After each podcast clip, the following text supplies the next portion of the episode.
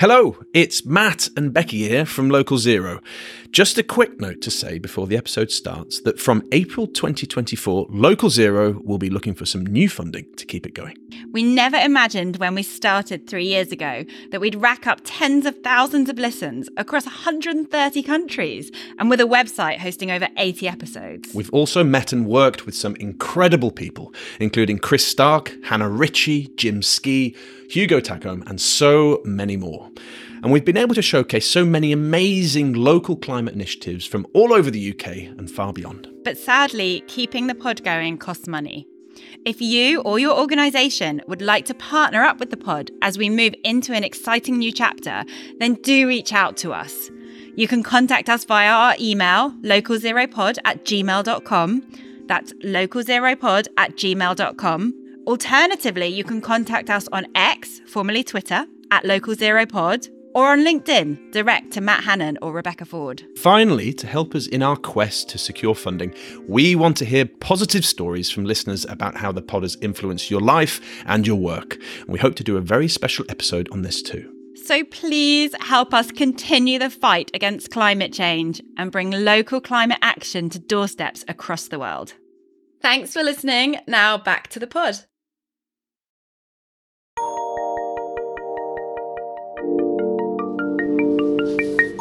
Okay, so I'm here. I'm on the bus, on my way to COP26.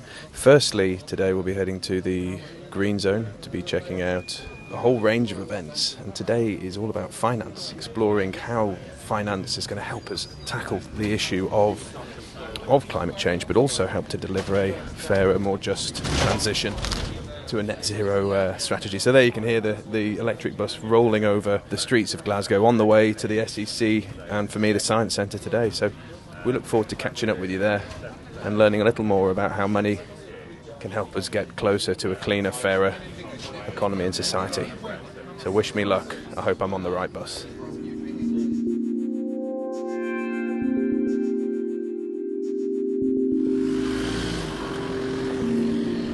So we arrived, we made it. So now I'm with the hordes and the masses going through security to try and get in. So we're, we're, today we're at the Science Museum.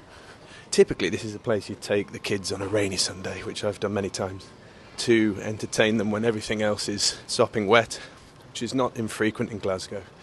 But today they have converted it into the COP26 Green Zone, which will be managed by the presidency of COP26, which will be, in this instance, UK government in partnership with Italy and we can see just over the water there, where we see the Titan crane, the UFO shape of the Hydro, um, and the SEC centre there. That's the blue zone. So these two zones are linked uh, umbilically by the bridge that crosses the Clyde. But the green zone is open to anybody. Uh, you don't need to be a UN observer, you don't need to be a negotiator. You can just, if you've got your ticket, you can rock up. And that's what I'm doing today. So wish me luck, and you'll hear more when I'm inside and have hopefully cleared security.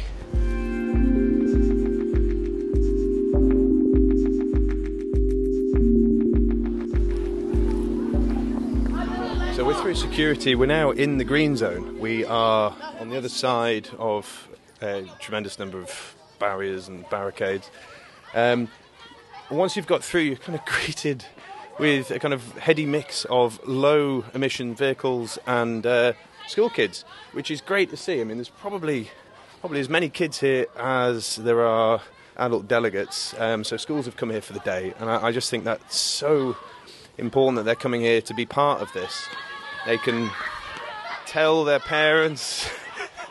they're all getting very excited now. Uh, they can tell their parents and their friends where they've been today. They can always look back on 2021 and um, so yeah, so it's kind of two visions of the future at once. Really, you've got these hydrogen vehicles, electric vehicles, uh, even aircraft, pickup trucks, and then you've got tons and tons of kids all running in, very excited, probably heading straight into the Science Museum for some of the, the activities they've got geared up for kids. So really excited, just about to enter, and I'll tell you more once I'm inside.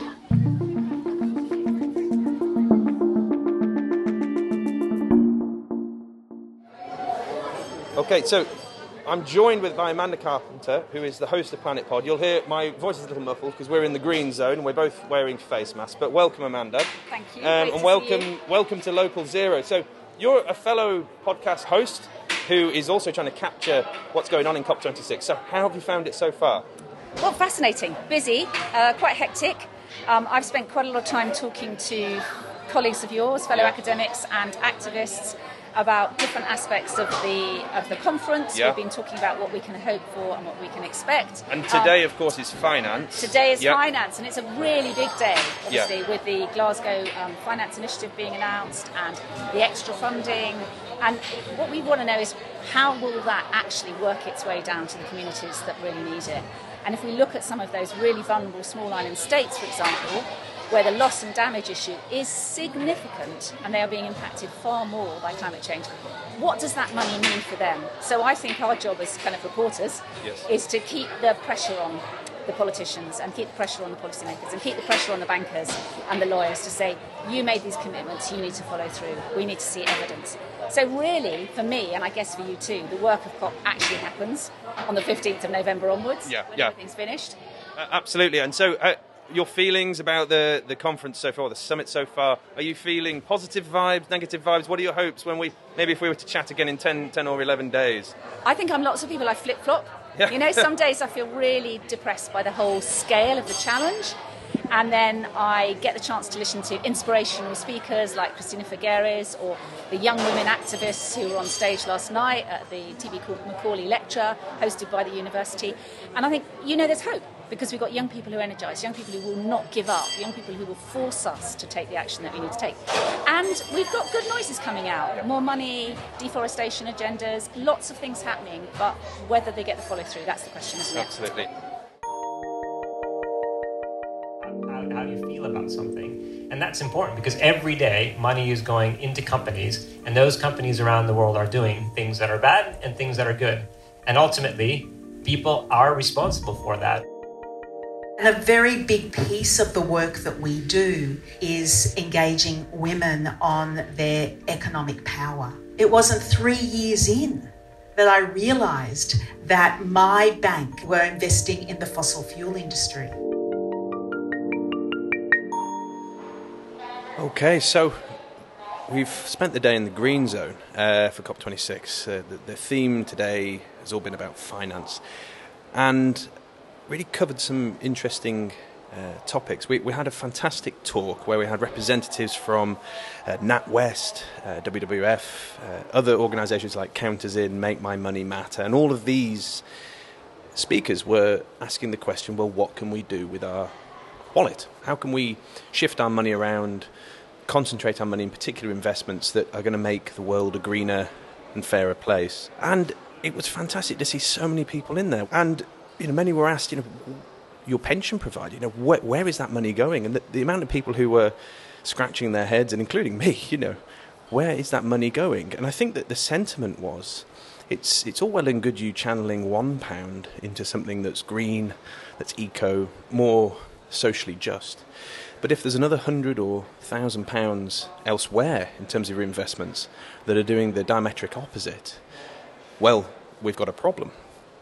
How counterproductive is it, uh, you know, when we love the earth and we're working really hard to cut pollution out of our daily lives? And, um, and, and we use every dollar that we spend or we don't spend for the good of the earth, when at the same time um, our banks and our financial institutions are using our money investing in the fossil fuel industry the, the, the point being that if the UK tots up all of its pension fund into a single piggy bank, we were at this talk we, we were presented with the, the singular singular figure of 2.6 trillion pounds. And if you look at the emissions associated with that, the UK pension fund would, would easily fit within the top 20 most polluting countries in terms of emissions. So all of us need to pause and think a little bit more about where our investment is going. There was a fascinating uh, website which I'll be sure to visit, which was called Switch It, which will give you a sense of which banks rank best in terms of sustainability uh, and eco credentials. Um, and we forget that the financial system, when it was first created, people were a lot closer to their to their money and the impact that was having. And over the last many decades, there's been an intermediation process that's distanced people from the actual impact that money is having on the planet. So I, I thought that was a, a, really interesting talk, and one of the things that each of us can do is to contact our pension provider, our employer, and ask, where is this money invested? What are the top ten holdings that that um, that this this pension fund is supporting? You know what we're essentially told by some of the panelists was we can each lobby our own organisations not only about their financial practices and where they invest and, and you know, the types of pension providers that they use, but in a broader sense, you know, what, what we can do isn't just limited to our household, to our own wallets or, or our communities, but also links into our workplace. So that is a, an invitation, but maybe something a little bit more urgent than an invitation. For you all to think right here and right now in your organizations, how can you find ways to convene people within your company to have these conversations we're having right now?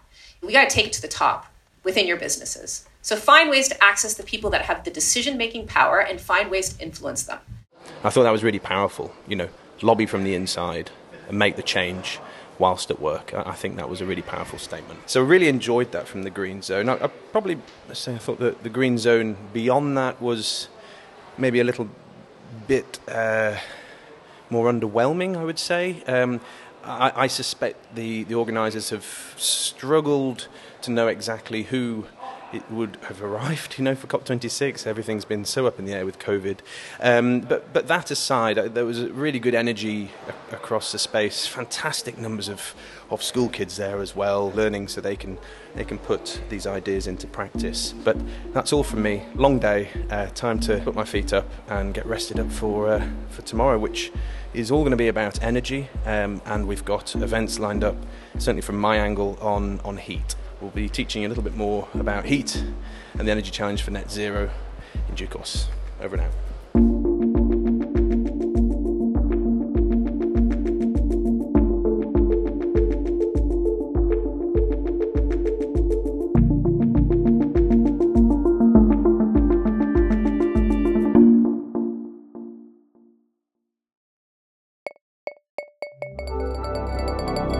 Produced by Bespoken Media.